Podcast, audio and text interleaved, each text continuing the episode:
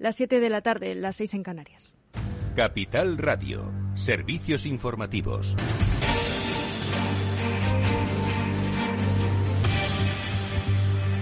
Buenas tardes. Moscú amenaza con cortar el suministro de gas natural a Europa mientras Estados Unidos y el Reino Unido prohíben la importación de gas y petróleo ruso. Joe Biden, presidente norteamericano. Vamos a prohibir toda la importación de gas y petróleo de Rusia. Esto significa que el gas y petróleo rusos no serán aceptados más en los puertos de Estados Unidos y los estadounidenses tendrán que lidiar con otras fuentes. Esta decisión cuenta con un fuerte apoyo de demócratas y republicanos y creo que del país Estados Unidos apoya a los ucranianos y esto significa que no está dispuesta a seguir financiando la guerra de Putin. El secretario de Estado de Estados Unidos, Anthony Blinken, ha señalado que es imperativo que el viejo continente deje de depender de la energía rusa. Sin embargo, la Unión Europea está dividida en torno a este punto. En el marco de las conversaciones europeas para reducir la dependencia del viejo continente con los recursos energéticos rusos, la Comisión Europea ha presentado una propuesta para reducir dos terceras partes de las importaciones de gas ruso anualmente y lograr el objetivo de cortar la dependencia total en 2030. Para alcanzar este objetivo, el Ejecutivo Comunitario plantea la diversificación del suministro, la coordinación entre los Estados miembros para garantizar las reservas de gas anualmente, acelerar la adopción de combustibles renovables y reducir el impacto de los altos precios de la energía en los, en los consumidores.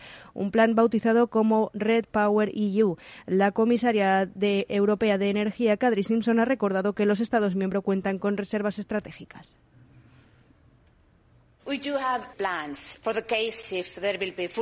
Tenemos planes en caso de que hubiera una interrupción total del suministro de gas natural. Esto significa que parcialmente podemos reemplazarlo por otros proveedores de suministro y, y parcialmente podemos mejorar nuestra eficiencia energética, así que ahorrar es una palabra clave. Sobre el petróleo, todos los Estados miembros tienen reservas estratégicas para 30 días, algunos para más tiempo. Esta es nuestra reserva estratégica en caso de que se interrumpa el suministro de petróleo ruso.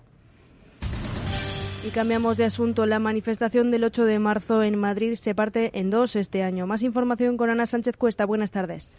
Buenas tardes, Sofía. Todo apunta que la manifestación del 8M en Madrid por el Día Internacional de la Mujer podría ser la más multitudinaria de toda España. A lo largo del día se están produciendo diversos actos y concentraciones, pero por primera vez se divide en dos grandes manifestaciones que desde las 7 recorren las principales vías del centro de la capital de España. Hay dos recorridos este año debido a que el bloque abolicionista, representado por el Movimiento Feminista de Madrid, se ha desvinculado en las manifestaciones oficiales y ha convocado por su cuenta un nuevo recorrido, desde calle Alcalá con Gran Vía hasta la Plaza de España. Esta marcha espera la presencia de unas 3.000 personas de la agenda feminista. La marcha oficial, convocada por la Comisión 8M bajo el lema Derechos para todas, todos los días, arranca en la Plaza de Atocha para terminar su recorrido en la Plaza de Colón sobre las nueve y cuarto. A esta convocatoria se espera que asistan unas tres 30.000 personas, entre ellas los ministros del Gobierno de coalición del PSOE y Unidas Podemos. La Comisión 8M lleva años organizando de manera oficial las movilizaciones por el Día Internacional de la Mujer, aunque este año cuenta con unas 320.000 asistentes menos que en 2019, el año previo a la pandemia del COVID-19. Y el Consejo de Ministros ha aprobado el tercer Plan Estratégico para la Igualdad Efectiva de Mujeres y Hombres 2022-2025, un plan que recoge demandas del movimiento feminista en políticas públicas relacionadas con las mujeres frente al empleo y para garantizar la conciliación y los cuidados, también necesidades particulares de las mujeres del ámbito rural con discapacidad, migrantes jóvenes, LGTBI y familias monoparentales. La ministra de Igualdad, Irene Montero, ha señalado que todos los ministerios han participado en el plan, así como las asociaciones feministas a través del Consejo de Participación de la Mujer.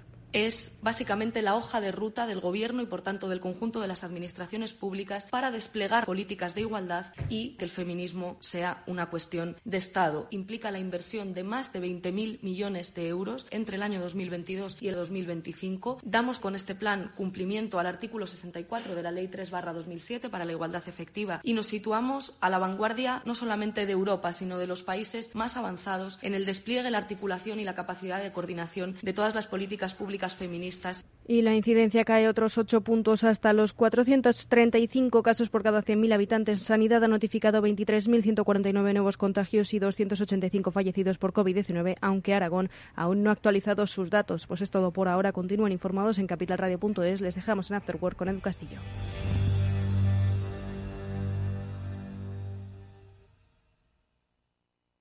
Finanbest, ganadores del premio del diario Expansión a la cartera de fondos de inversión más rentable en 2021 en categoría conservadora. Finanbest, cinco estrellas Morningstar para nuestro plan de renta fija mixta. Finanbest, gestor automatizado líder en rentabilidad por tercer año consecutivo. Finanbest, tú ganas. Invierte en acciones o ETFs sin comisiones. Tesla, Netflix, Amazon, Banco Santander, Telefónica, miles de acciones de los 16 mayores mercados bursátiles del mundo. Cero euros de comisión hasta 100.000 euros de volumen mensual. Abre tu cuenta 100% online en solo 15 minutos. xtb.es. Riesgo 6 de 6. Este número es indicativo del riesgo del producto, siendo uno indicativo del menor riesgo y 6 del mayor riesgo.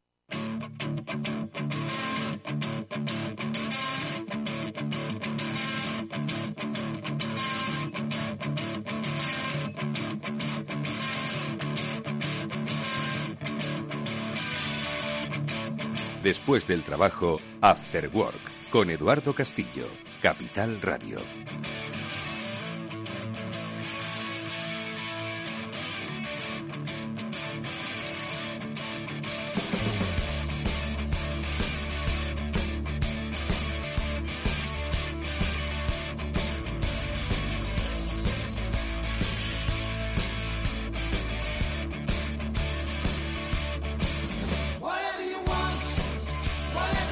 Amigos? Buenas tardes. Bienvenidos al After Work que ya comienza en Capital Radio. Hoy le tienen que disculpar a este locutor, pues su voz pues, se ha visto un poco perjudicada. No tanto por el COVID, que eso ya, bueno, algunos lo hemos pasado, probablemente lo volveremos a pasar, sino por estos eh, resfriados de la inminente primavera. Bueno, pues esta voz es la que os acompaña hoy. Sí, soy Eduardo Castillo, está Néstor Betancor gestionando técnicamente el programa y hoy hablaremos, bueno, pues eh, un poco quizás al hilo de la gravedad de esta voz, pues de lo que está ocurriendo en nuestro mundo, un mundo que cada día está, bueno, pues yéndose por el sumidero. Cualquiera lo hubiese pensado hace apenas eh, dos años, cuando ni siquiera conocíamos el tema de la pandemia. Aquí hablábamos en este programa de un pueblo llamado Wuhan, un pueblo de millones de habitantes, pero un pueblo en definitiva para los chinos, y que hoy bueno, pues parece que ese mundo pospandémico está más cerca de una confrontación eh, mundial. ¿sí? Una nueva confrontación mundial. Bueno, pues esa confrontación ya lo está eh, siendo en el terreno económico, especialmente con las noticias que se han vivido, en el que una de las cuestiones que además hablábamos aquí la semana pasada, hace exactamente una semana, sobre el bloqueo comercial a Rusia como una de las medidas de mayor presión hacia el país por su invasión de Ucrania, parecía lejos hace una semana por lo descabellado y por el impacto que podría tener en las economías occidentales. Bueno, pues hoy han sido dos países, Estados Unidos con independencia energética y el Reino Unido sin independencia energética, los que han decidido que van a bloquear las importaciones de las materias primas, gas y petróleo de Rusia, que son principalmente lo que sujeta la balanza comercial de Rusia con respecto al resto del mundo. Bueno, pues de eso hablaremos, del impacto que esto va a tener en eh, las economías, especialmente en la española, donde ya se está notando desde hace ya varios meses, pero hoy especialmente se está notando como el ciudadano de a pie es el que va a soportar toda esta tensión. ¿Pueden hacer algo los gobiernos para que el ciudadano de a pie no tenga que soportar más todavía esta tensión? Lo hablaremos con Félix López, lo hablaremos también con Javier López Bernardo y con Chimartega, a los que saludaremos enseguida. Esto es After Work, amigos. Bienvenidos.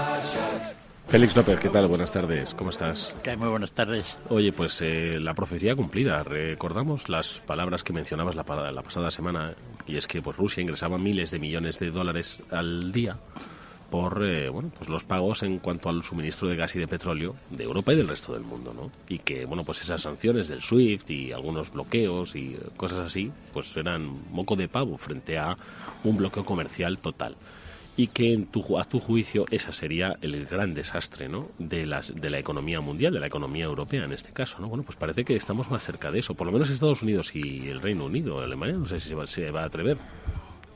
Bueno, los alemanes tienen que navegar entre aguas complicadas. aguas turbulentas. ¿no? Los americanos y los ingleses pues tienen aguas más tranquilas. Pero los ingleses eh, tienen dependencia energética ¿O no? Ah, tiene, con lo del Mar del Norte, que también lo han revivido un poco y suministros por ahí pues van tirando, ¿no? Sí, tiran un poquillo, ¿no? De petróleo. Y han dicho que no va a ser ahora... Perras y de Noruega pueden tirar y por ahí, ¿no? Sí, o de lo que tienen de los rusos. El, no, y además han dicho, según creo, que no es inmediato, que va a ser a final de año, con lo cual, pues al final de año, tal como estamos, pues es el siglo XXIV. Pues, efectos prácticos, ¿no? Los americanos, sin embargo, pues, pues no tienen mucha necesidad energética y le sale en principio pues la idea barata. Creo que de todas formas eh, esto de las sanciones contra la energía rusa que más o menos podía tomarse de una manera global y que Putin había dicho que pues que eso era casi como declarar la guerra pues ahora con una vez que ha empezado Estados Unidos pues como no tiene mucha importancia no le van a hacer nada con lo cual deja abierto un poco que poco a poco la gente se vaya, digamos, incluyendo en el grupo de países que prohíben la compra de suministros energéticos. Pero bueno, no solo es la energía, es decir, la energía es el 50% de las ventas de Rusia, con el otro 50% viven, no veas. Viven bien, ¿no? Sí, he estado mirando la balanza, bueno, digamos un poco el los productos ¿no? que importan los rusos y los que exportan, em, las exportaciones rusas, o más bien las importaciones de la Unión Europea eh, con Rusia, pues son principalmente eh, materias primas, como es gas, petróleo, y seguido de otras cosas, pues casi menores, diría yo. Sí, pero hay una gran variedad de cosas menores, aparte de cereales, aparte de aluminio. Eh, pero no en tanta proporción. No, no, es básicamente. Pero pero todo lo demás es tanto como el gas y el petróleo. Sí, sí, claro, claro. Sí, son la mitad, es la mitad. Pero claro, aquí no, no, estamos hablando de un bloqueo comercial total, sino del bloqueo de el petróleo y el gas. Sí, de alguna manera está también incidiendo en el precio del resto de materias primas, ¿no? Hmm. Aunque de momento de alguna manera, si realmente este bloqueo que empieza a ser individual, es decir, ya no de los estados, sino de las compañías, la gente privada, ¿no? que dice que no quiere tener relaciones con, con Rusia, pues está teniendo efecto. Mm. ¿no? Ya vimos ayer la subida del precio del níquel, que era realmente espectacular, ¿no? Se multiplicó por tres el precio. Y bueno, y eso vamos a ver puntualmente varias, varios puntos, ¿no?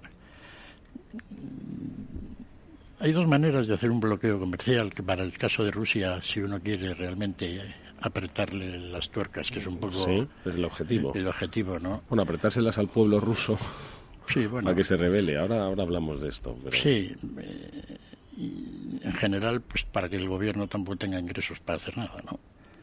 El que sería, pues, el prohibir las importaciones y algo que es estrictamente igual, es prohibir las exportaciones.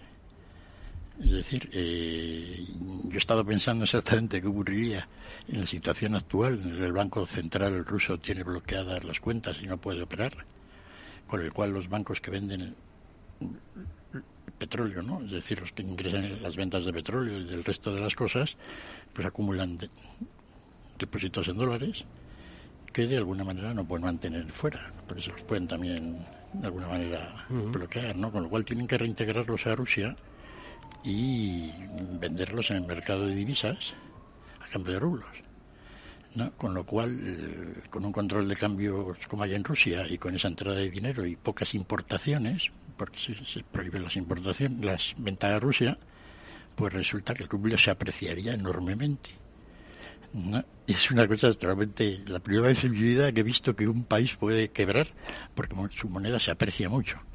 No, eso no sería así luego, porque los rusos harían cosas, ¿no? Pero están ya demostrando bastante poca, poca, poca habilidad en el manejo este de las divisas. Mm. ¿no? Yo pensaba que lo iban a resolver más sencillamente, pero están teniendo problemas que no. En cualquier caso, Félix, esto está tensionando muchísimo los mercados, unos mercados que ya venían muy tensionados, ¿no? Se está notando, el ciudadano de a pie lo está notando en el kilovatio hora que paga, ¿no? Y en el litro de gasolina. Eh, que insisto, ya venía tensionándose esto desde hacía, no, solo con las tensiones en Ucrania, Ucrania ha sido pues una nueva chispa, ¿no? Que ha, que ha disparado esto. Eh, al final vamos a ser un poco los paganinis de una... ¿Tú crees que sobreviene una gran crisis económica, Félix? Eh, difícil de decir porque va a depender de lo que dure esto. Si Putin dura, con victoria en Ucrania o no, pero sigue controlando, pues va a haber sanciones contra Rusia. Y entonces depende de cómo evolucione un poco todo el tema, pues estaremos en una situación crítica o no. Si por las razones que sea Putin deja de estar allí, pues entonces se soluciona todo, creo. ¿no? O pues a ver cómo acabaría Rusia por dentro. Pero en principio es eso, ¿no? Es decir, eh, pues bueno, casi todo el mundo piensa que Putin va a seguir en el poder. Si eso es así, pues va a haber crisis permanente. Porque las sanciones económicas pues se van a ir, digamos, perfilando mejor. De momento están muy mal organizadas, ¿no? Al final terminará siendo pues un esquema similar al de las sanciones económicas con Irán, ¿no? En el caso de Irán era más sencillo porque solo era para el petróleo y aquí habría que incorporar pues el resto de los productos. Y al final terminaría siendo pues un esquema de barter, compensación. Tú nos vendes tanta energía y gas y nosotros dependemos de todas estas cosas. el petróleo por alimentos de la guerra de Irak. Sí, pero en este caso sería pues petróleo pues para lo que quiera, Y yo creo que ahí sería, ahí es donde va a acabar. Si yo pudiera hacer una apuesta donde creo que va a acabar esto, pues va a acabar en una situación. En tú me vendes tanto petróleo y yo te vendo tanta maquinaria agrícola o lo, que sea. Los rusos luego por ahí pues tienen también todos los agujeros que pueden derivarse del trato con países que igual nos apuntan a esto, ¿no? Los que más, pues China y segundo la India, ¿no? Entonces, pues por ahí, y luego pues el comercio pirata tradicional, ¿no? que va a haber mucho. Ya lo está viendo con petróleo, ¿no? Así que, pero aún así, pues será un, pondrá la economía rusa en una situación muy complicada. Bueno, rusa y, a, las occidentales también. Pero mucho menos. Es decir, pues si nosotros tenemos los suministros de petróleo y gas más o menos necesarios, ¿no? Pues ya está. Es cierto que todas las ventas que hacemos hasta la Unión a Rusia, pues se caerán a la mitad. Yo calculo que el nivel sería la mitad de lo que es ahora. Entonces, pues, pues es un palo sobre todo. En un estado de petróleo por alimentos, vamos a llamarlo así, caerían a la mitad. ¿no? Sí, yo calculo que el volumen de comercio y mm, acabaría el superávit de balanza de pagos enorme que ha tenido Rusia estos últimos años, el último año y sobre todo este, si no hubiera pasado nada, ¿no? Porque Rusia exporta unos 500, este año a estos precios de ahora pues probablemente forrado iba a exportar más de 600 mil millones de dólares, ¿no? ¿Y ha importado cuánto? Y, habría importado este 2022, no, bueno, vamos a hablar del pasado, 470 mil millones de exportaciones. de superávit. Y sí, 150 mil, 160 mil euros de, millones de dólares. De superávit, ¿no? Entonces todo eso, pues probablemente se le va a reducir no necesitan el superávit, porque el superávit hasta ahora pues, van acumulando por ahí en reservas del Banco Central que ahora están bloqueadas, ¿no? Simplemente pues que el número de volumen de importaciones y exportaciones sea lo suficientemente grande, pues ya la cosa funciona. Entonces, ¿la economía rusa funcionará? pues con sanciones, como el y con todas, ¿no?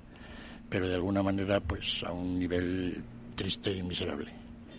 Que yo creo que es lo más probable si Putin sigue en el poder.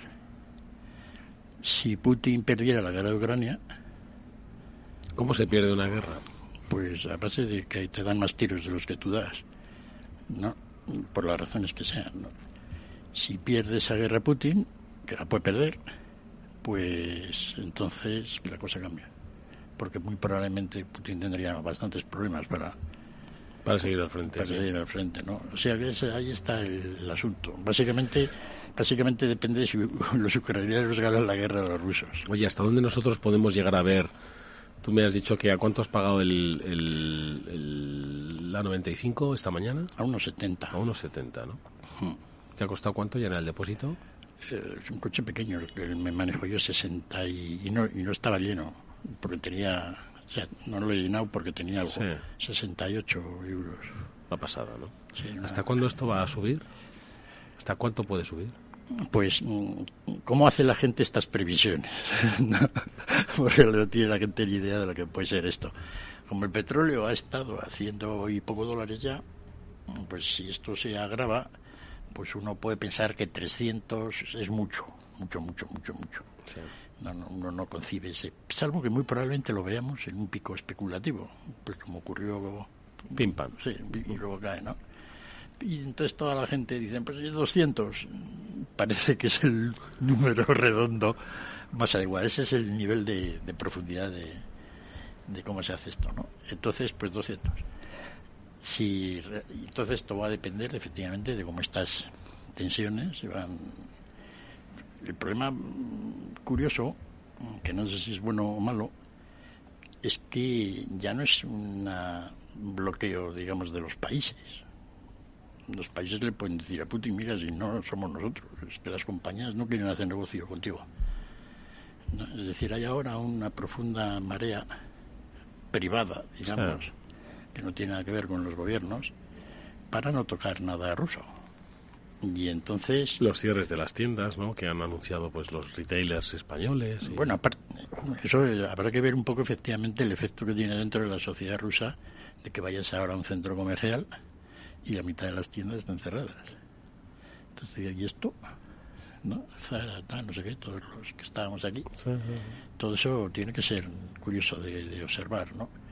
Entonces, también, pues mucha gente, la gente se está haciendo ahora preguntas. ¿Y los rusos qué piensan de esto? ¿Están a favor? ¿Están en contra? ¿Se lo creen? ¿No se lo creen? ¿Has sondeado a tus fuentes rusas?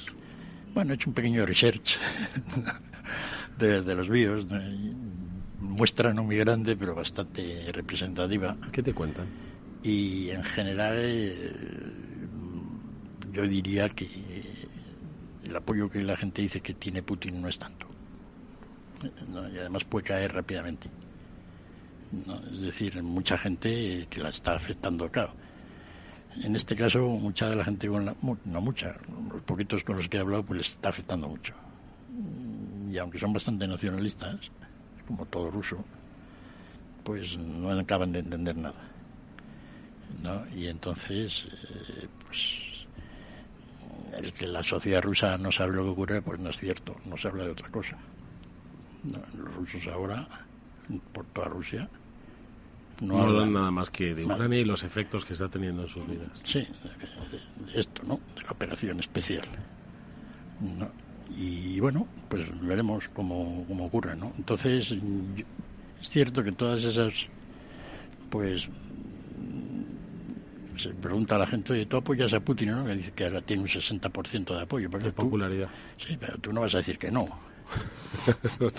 Porque el encuestador es uno de la KGB. sí, la cosa ya empieza ¿no? El hecho es que es cierto que la gente eh, pues sí habla en contra pese que pues está la cosa grave, ¿no? Sí, pero esa es la, la mayoría silenciosa que, que hay en todos los países, claro. Te quiero hacer dos preguntas vinculadas a esto.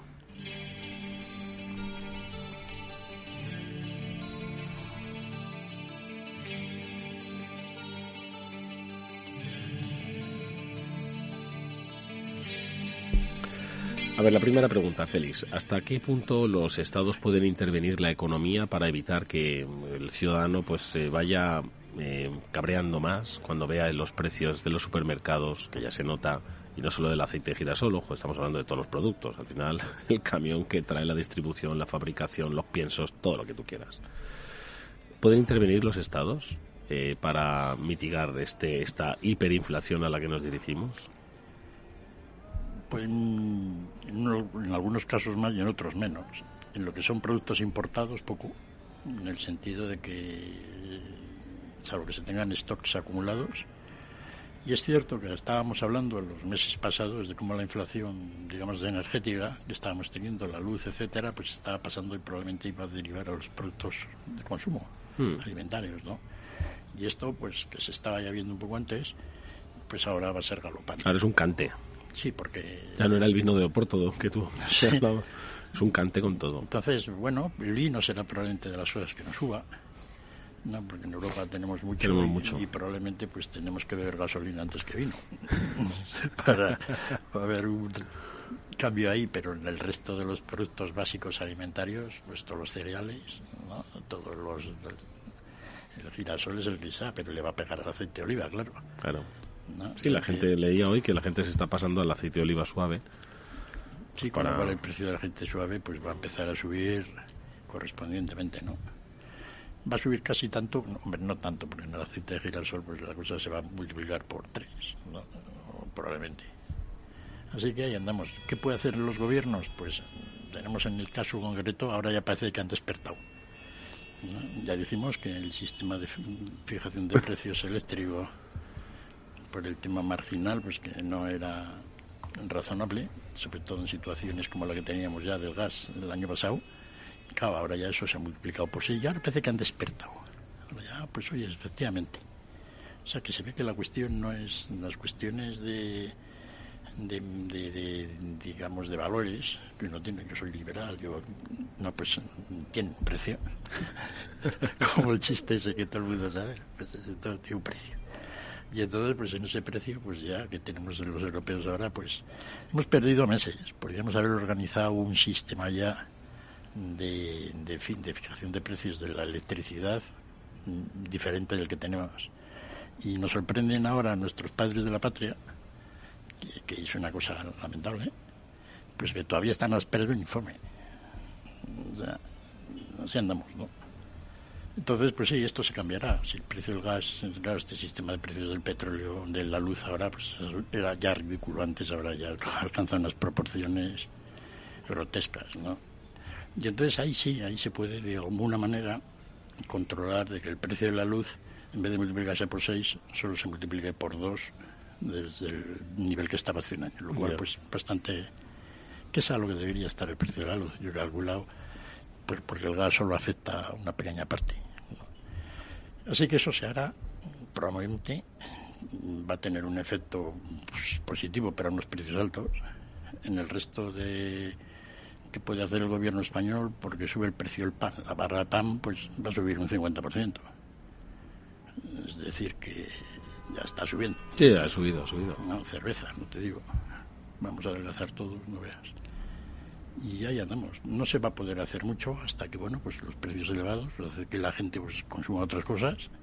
¿no? Pues tomaremos manzanas o O más vino en vez de más, cerveza. más vino, sinquiña y cosas así. Y entonces, pues, La chinchiña, esa, era un licor portugués muy rico, ¿no? no lo conozco. Sí, muy rico. Siguiente pregunta que te quería hacer, Félix. ¿Quién está ganando dinero con todo esto? Ahora, no tanto con estas subidas de, de precios de, de los productos y de las tensiones en el precio del gas, materias primas, sino quién está ganando dinero con la guerra de Ucrania y Yo- derivadas. poca gente, ¿no? Poca Salvo- gente. Sí, salvo muy pocos. Es decir, cuando siempre se dice que cuando hay momentos de crisis, etcétera, pues mucha gente se no gana dinero, mientras todos los demás pues van perdiendo, pero en general en estos casos casi todo el mundo pierde y alguno gana, hombre. Está claro que los que están vendiendo misiles, pues no, pues, Los vendedores de misiles y balas, claro. pues, pero bueno, eso no tiene mucha relevancia dentro del entorno, ¿no? Y bueno, pues algún especulador, que, que- que se- algún trader de petróleo que se meta a comprar petróleo con descuentos del 20% y pueda venderlo a un precio más razonable. No, va a haber mucho chanchullo de eso, ¿no? Pero bueno, son pocos y la mayor parte pues va a ser pérdidas, ¿no? Pues todo el dinero que pierden los inversores, las valoraciones de las empresas, etcétera, ¿no? Que ya está ocurriendo. Y todos nosotros, pues, por el tema de que pagamos más las cosas, ¿no? Entonces, pues bueno, pues tendremos que hacer una especie de pequeña huelga de consumo de productos, sobre todo que tengan que ver con productos importados.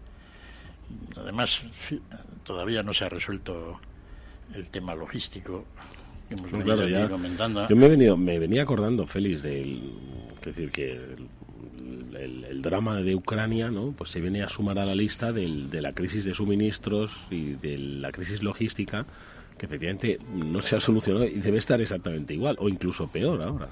Se ha mantenido un poco constante, parecía que mejoraba un poco. Como esto cambia un poco día a día, pues no te puedo decir porque no lo he visto hace la última vez fue de tres días. Pero en fin, el precio de los del flete marítimo de contenedores pues sigue siendo estando en máximos y es así, ¿no? Es algo Entonces, todo, todo lo que sea importado que tenga que venir un contenedor, pues todo se va cada vez Vamos a ver ahora enseguida cómo reaccionan los mercados financieros, pero antes un brevísimo consejo y volvemos. Si inviertes en bolsa esto te va a interesar. XTB tiene la mejor tarifa para comprar y vender acciones y ETFs cero comisiones hasta 100.000 euros de nominal. Si inviertes en bolsa o quieres empezar, más sencillo e imposible. Entras en xtb.es, abres una cuenta online y en menos de 15 minutos compra y vende acciones con cero comisiones. La atención al cliente es en castellano y está disponible las 24 horas al día. ¿A qué estás esperando? Ya son más de 450.000 clientes los que confían en xtb.es. Riesgo 6 de 6. Este número es indicativo del riesgo del producto, siendo un indicativo del menor riesgo y 6 del mayor riesgo.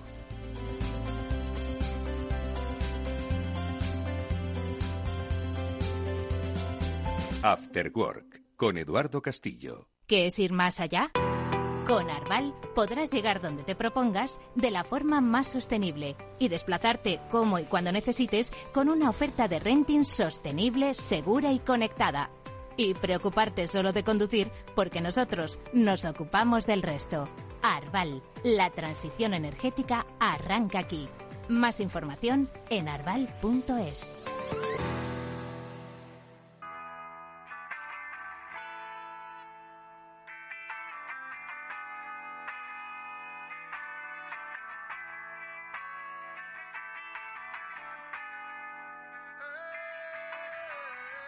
Después del trabajo, After Work, con Eduardo Castillo, Capital Radio.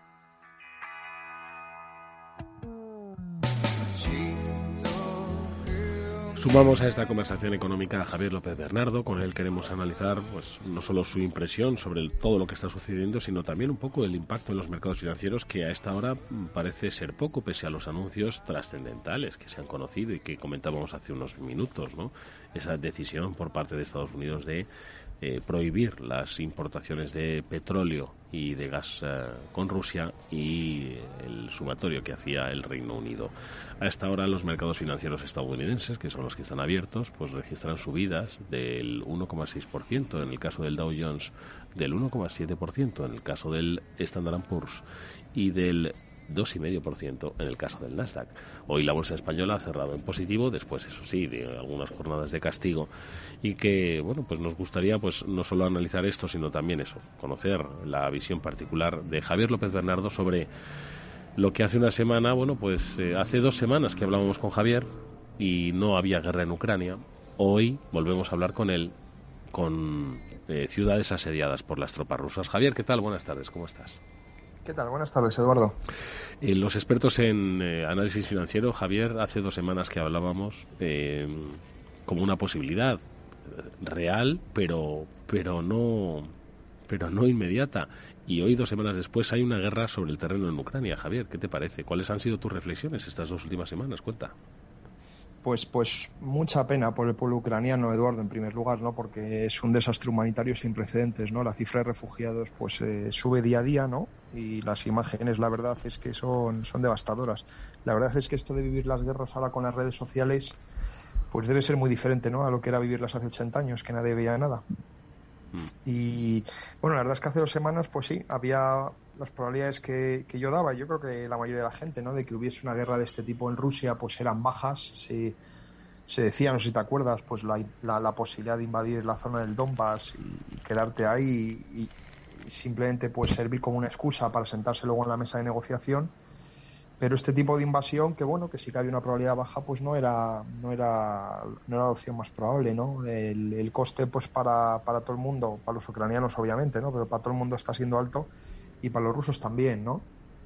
Eh, que, que, desde, el, desde el otro punto de vista del conflicto, pues, pues los costes que van a tener, sobre todo para Rusia en el medio y largo plazo, ¿no? Porque si, si los europeos nos seguimos poniendo serios como nos hemos puesto, pues nos vamos a tener que replantear, como ya lo estamos haciendo, pues la política energética, que, que hemos comentado aquí en los últimos años, y esto sí que no es novedad, pues que ha sido un desastre. Pero Javier, tiene, vamos a ver, la política energética eh, es un debate tan, tan manoseado en los últimos 25 años. Yo recuerdo eh, haber aprendido un término. Esto del periodismo económico a veces nos, nos permite aprender términos en los que luego no profundizamos, ojo. ¿eh? y era el, famoso mix energético perfecto, ¿no? El que aquel país pues que tenía un equilibrio entre energías limpias, energías em, eh, nucleares, energías derivadas del petróleo, en fin, un poco esa generación, el mix energético.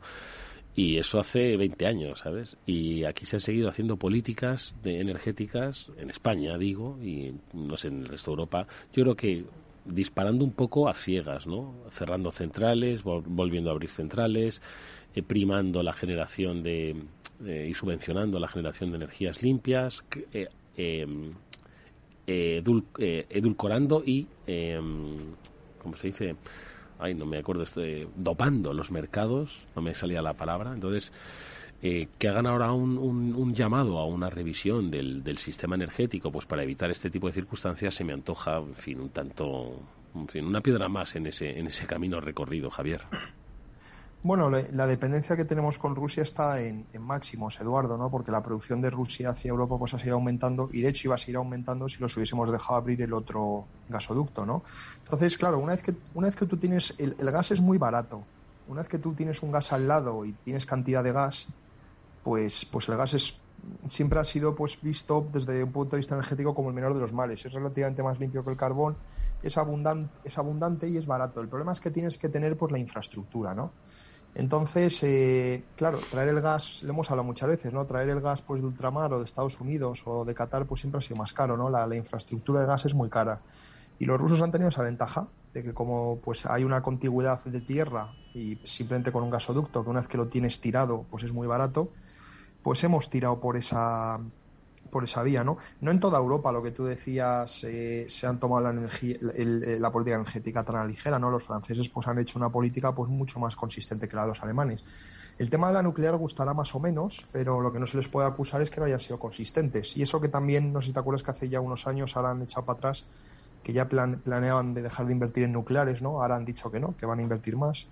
Pero, pero los alemanes, que son los que pues más, más pillados han estado esta historia, ¿no? Y además como economía pues que tiene una base industrial súper potente, pues la política ha sido un absoluto desastre, sin, sin ninguna duda.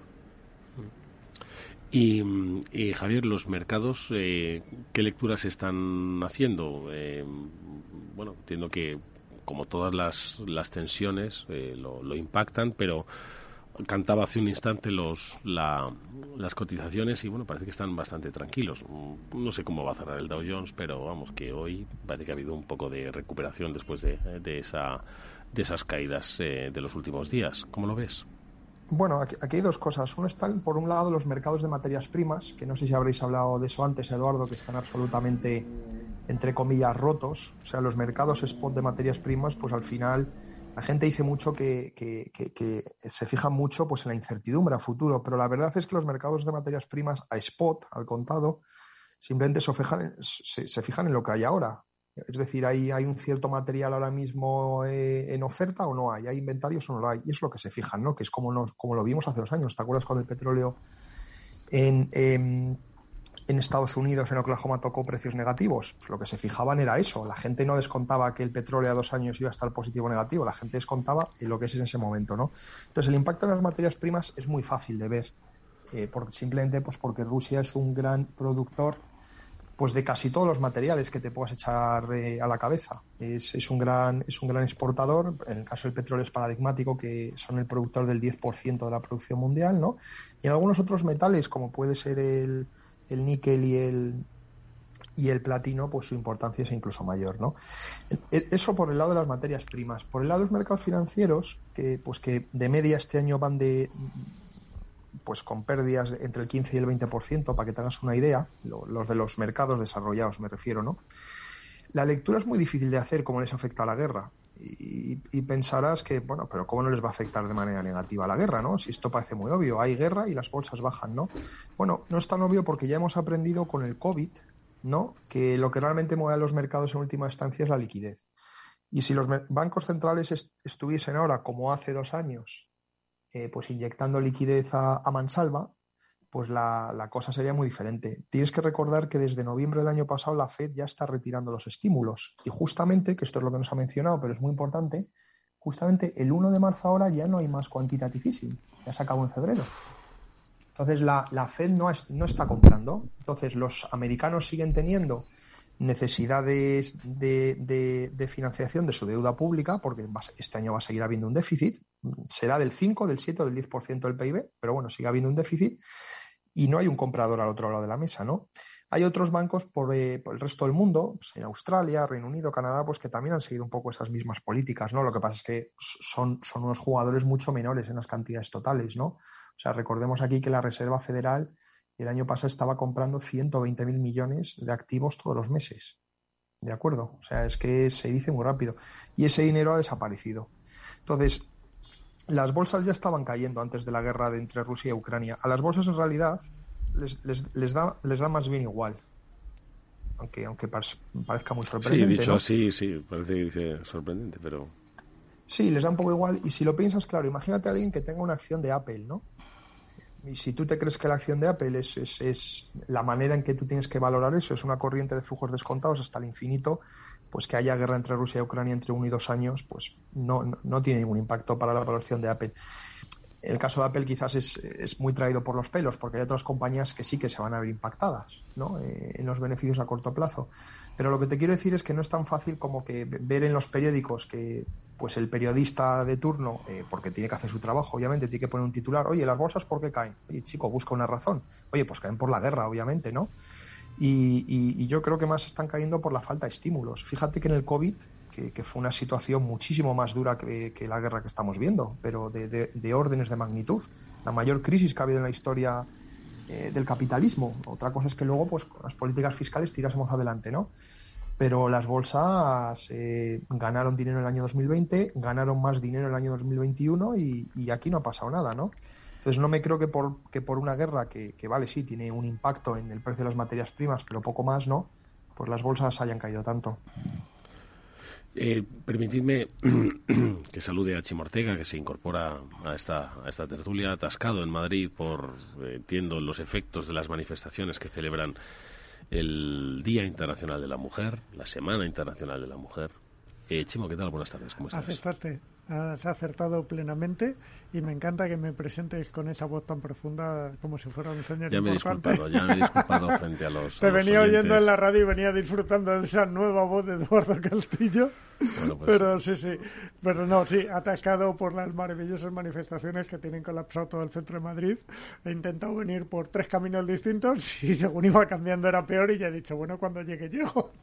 Oye, Chivo, ¿cuántos fabricantes se fabrican en Rusia? ¿Fabrican cosas en Rusia? ¿Fabrican coches? Fabricaban, porque todas las plantas de automóviles en Rusia se han parado eh, ¿Quién fabricaba en Rusia? Fabricaba Renault, fabricaba Mercedes, fabricaba Volkswagen, Stellantis también tenía una planta y todas han parado y de hecho han tenido que parar eh, plantas españolas porque sabéis que los fabricantes de componentes van allá donde van los fabricantes de coches porque son los Tier 1 los que les fabrican, los que les proporcionan los componentes ya para montar en el coche y hay varias plantas españolas de componentes que estaban de cerca de y cosas así. Exacto, de, piezas y de partes mecánicas que han tenido que, parar porque han cerrado la fábrica y han cerrado ellos también.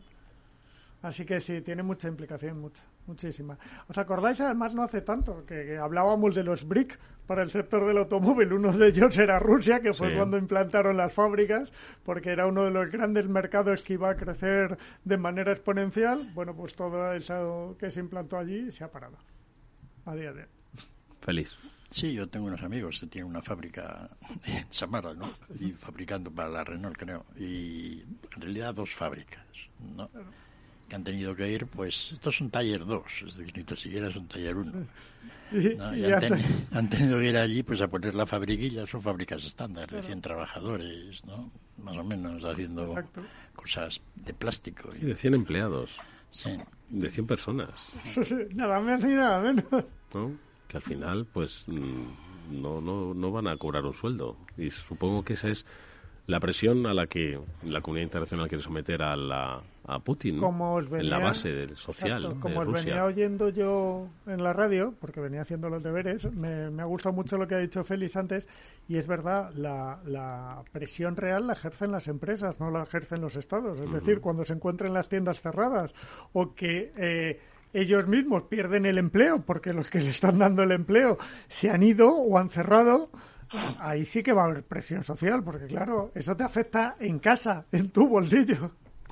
Javier, eh, has eh, entrado en contacto con, inversores, eh, analistas rusos, y ahora vamos a hablar de Ucrania, ojo, porque estamos hablando de, lo que es tratar de impactar en la economía rusa, pero la que está impactada, y entiendo que paralizada, es la economía ucraniana, ¿no? Entonces, Javier, ¿has tenido un poco contacto? ¿Te, ¿Te dicen un poco cómo lo ven? ¿Cómo, bueno, las empresas, eh, nosotros hemos estado invertido desgraciadamente en algunas empresas rusas, ¿no? Y, algunas de ellas, obviamente las que no son estatales, pues te puedes imaginar que, con perdón de la expresión, tienen un cabreo de cojones. Eh, porque, porque muchas de ellas son empresas que son líderes en lo suyo y, y Rusia tiene unas cuantas buenas empresas no solo en el sector de las materias primas. Rusia es muy fuerte en todo lo que era la banca digital. Eh, Rusia tenía unos bancos muy potentes, ¿no? Y, algunos de ellos muy bien gestionados. La, población rusa tiene un nivel de formación, Eduardo, que te quedarías eh, anonadado, ¿no? Es increíble la cantidad de matemáticas, física que saben, ¿no? Y, muchos de estos bancos que, que, son, que son nativos digitales pues su, su fuerza, sus, sus, trabajadores son todos ingenieros, para que te hagas una idea, ¿no? Entonces, toda esta gente, pues que, que, evidentemente esto de la guerra, pues no les hace ninguna gracia, más allá ya de las posiciones que ellos tengan, de si sean pacifistas o no, pero para el negocio, pues les deja hundidos, tienen un buen cabreo, ¿no? Ya, ya ha habido algunos empresarios en Rusia que han dicho, pues por ejemplo, el, el empresario de, unas, de las mayores acereras eh, rusas, eh, también, pues eh, otro otro presidente ¿no? de, del banco, de la banca Tinkoff, ¿no? que es el banco este que te mencionaba. Mucha gente, ¿no? incluso Lukoil, que Lukoil era es la mayor empresa privada petrolera de, Rusia ¿no? y una de las mejores empresas de petróleo del mundo. Y también decía pues que esto no le hacía ninguna gracia. Claro, el resto de las empresas, pues que básicamente están puestos los, los lacayos de Putin, pues gente de la KGB, y aquí pues tienes pues las típicas, ¿no? Que ya conocemos, Gazprom, Rosneft, estas, pues esas no dicen nada, ¿no? Mm. Pero, pero me imagino que muchos de estos oligarcas, eh, pues como todo el mundo pues pensará, que es muy obvio, pues no le debe estar haciendo nada, nada, de gracia. Mm. Lo que sí es eh, obvio es que la, economía ucraniana está pues prácticamente condenada, ¿no? Eh, la actividad de servicios de pues, pues su capital estará, es que no, no, no, no entiendo que no, no tiene funcionamiento y no sé si tú también tenías contacto con empresas ucranianas, eh, un poco cuál es la expectativa, obviamente entiendo que mala, que, tienen de aquí a los próximos meses, Javier. Sí, las empresas ucranianas básicamente están cerradas ahora, Eduardo, eh, y estas eran empresas, como dijimos en el pasado, empresas agrícolas.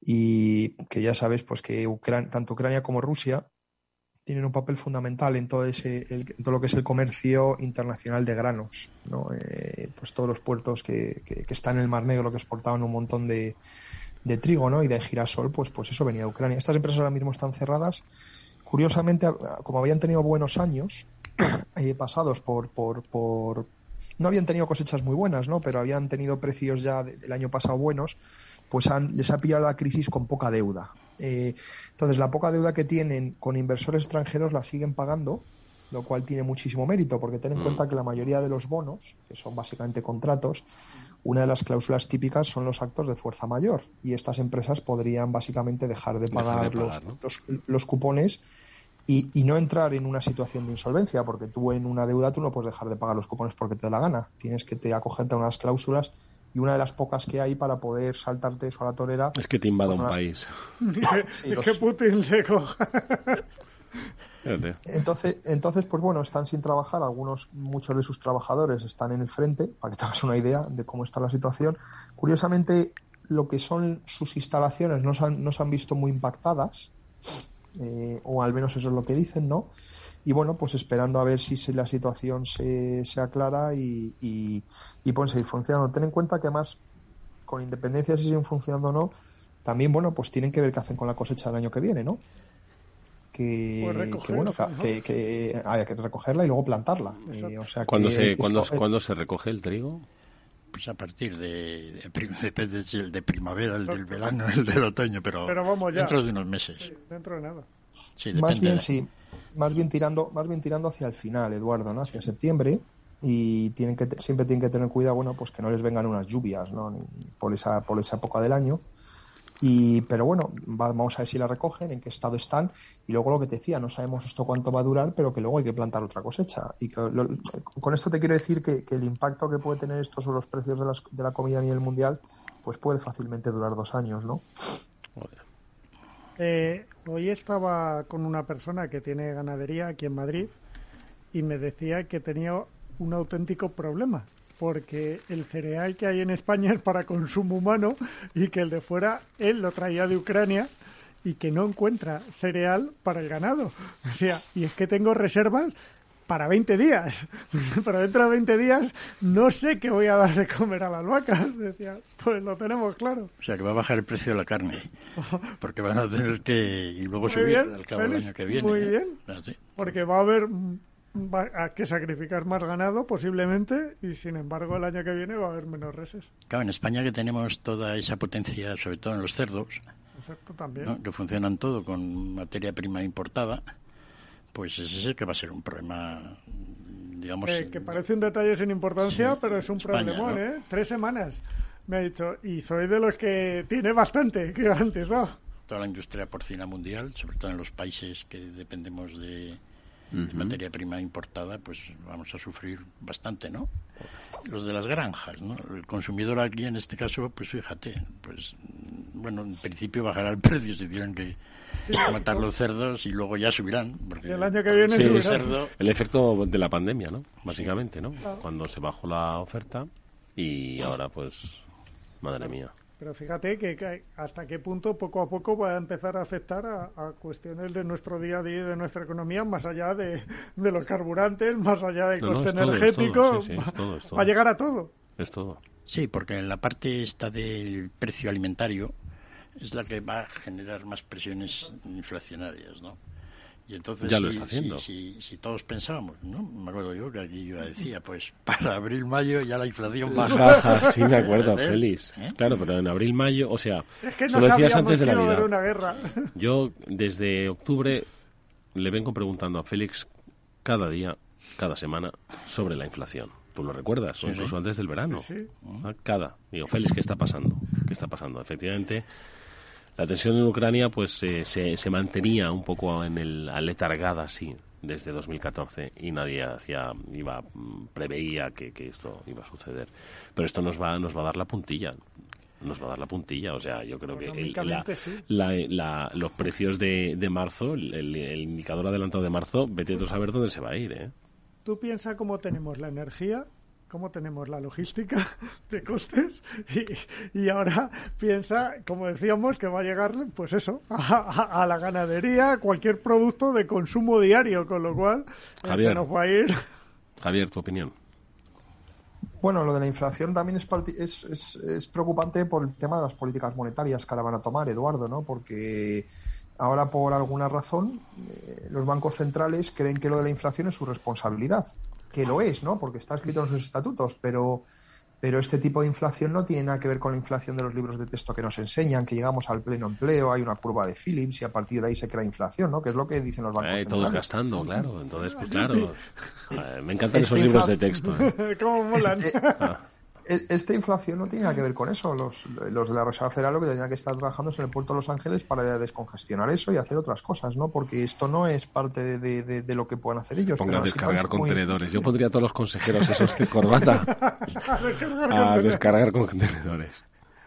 Sí, así que, así que sí, va, va, a ser, va a ser difícil, ¿no? Porque además el, el petróleo, para que te hagas una idea, pues a 130 está muy caro, pero, pero la situación no se tiene que torcer eh, la situación se tiene que mantener como está para que el petróleo siga subiendo y puede seguir subiendo mucho además. Mucho, porque incluso sin que a Rusia le pongan sanciones, hay muchas empresas, hay muchas empresas que ya, que ya no quieren tocar el petróleo ruso. ¿De acuerdo? Y aquí estamos hablando de todas las empresas occidentales, eh, incluso muchas de las empresas, de las, de las empresas de trading, de las eh, que son, pues, por ejemplo, pues, una empresa como Lukoil tiene su propia parte de trading, ¿no? Eh, pues con esa empresa ya nadie hace comercio. O sea, esa, esa empresa no, tiene ninguna manera de sacar el crudo de venderlo a otras, otras partidas. Con lo cual, incluso aunque no lo vetemos como tal el crudo, hay una parte, hay una parte de crudo ruso que ya está, por así decirlo, por ahí extraviada en el mundo. Entonces, pues para que te hagas una idea, pues de los 10 millones de barriles que, que produce Rusia al día, pues con que se, entre comillas, se extravíen uno o dos, el impacto que puede tener es brutal. Si te acuerdas que siempre decimos que, pues que los, los mercados de materias primas, con que haya un desajuste del 1% o algo así de, entre oferta y demanda, los cambios en los precios pueden ser muy bruscos. Eh, entonces, si la situación no mejora y, no veo muy bien cómo puede mejorar, la verdad, a lo mejor me falta imaginación, en los próximos días, pues es una buena receta pues para que los precios del crudo sigan subiendo a corto plazo. ¿Me deja que os cuente una anécdota? Hoy, eh, ahora, cuando acabemos el programa, que es cuando la luz va a estar más cara, va a salir más caro eh, cargar un coche eléctrico que repostarlo de gasolina o de diésel, e incluso al precio que está la gasolina y el diésel. Pero si es que tenerlo en cuenta. Pero yo, ya por, no, sin frivolizar, va a salir, que va a ser un momento puntual, pero va a ser. Mira, hasta ir en burro va a salir caro, porque como alimentar al burro va a ser todavía más caro. La fortuna. Madre mía. No podemos hablar de algún rayito de esperanza. Venga, Javier. Un no, le pido a Javier antes de despedirle. Un rayito de esperanza, Javier. No sé, decían, decían ahora Zelensky, ¿no? Que está un poco, que por eso quizás las bolsas estaban subiendo un poco, eh, que está dispuesta a negociar con Putin, que el tema de NATO, que lo de la OTAN lo había repensado, etcétera, ¿no? Pero, pero la verdad es que no, no, no veo muy bien cómo salir de la situación, Eduardo. Eh, pero bueno, esto, esto, esto cambia de la noche a la mañana, o sea que tampoco tampoco tiene que ser una salida racional, ¿no? Al igual que la entrada en todo esto ha sido una locura, pues a lo mejor al otro le da por cambiar de opinión, pero, pero ya con la cantidad de, entre comillas, dinero que hay en la mesa y lo que se está jugando, no sé, parar a las hostilidades desde el punto de vista ruso, eh, ten en cuenta que además los rusos de momento es verdad que eh, quitando el tema de la energía, pues el resto de la economía, pues ya no tiene ningún comercio con nadie pero de momento están vendiendo pues casi la misma producción de petróleo y gas, solo que a un 40% más caro, ¿no? O sea que de momento dinero están recibiendo. Así que ya, veremos qué ocurre. Yo, estaba preocupado cuando estaban que, que, Rusia pudiera doblar el número de soldados dentro de Ucrania. ¿no? ¿Pero no ha aumentado las tropas o qué? No, y además no parece que las vaya a aumentar, según estaban comentando. Y si eso es así, pues Rusia tiene un problema gordo porque no tiene gente suficiente. es un ejército muy pequeño. Lo decía ya la semana pasada. Sí, es un ejército pequeño y entonces, pues, además dividido en cinco partes, ¿no? Sin ningún frente de eso, debería haber más de 20.000 soldados juntos. ¿no? Entonces, pues... Ucrania es muy grande. Igual la extensión de Ucrania es lo que salva al país. Nos vamos a ir. Javier López Bernardo, gracias, amigo, por haber estado unos minutos con nosotros. Gracias, Eduardo. Y a Félix López y a Chimo Ortega, muchísimas gracias, amigos. Nos vemos la semana que viene. Gracias. gracias. Chimo, gracias por el esfuerzo que sé que el atasco te ha costado. Desesperante. Néstor Betancor gestionó técnicamente el programa. Os hablo, de verdad, que soy Eduardo Castillo. Mañana espero recuperar mi voz normal. Hasta entonces.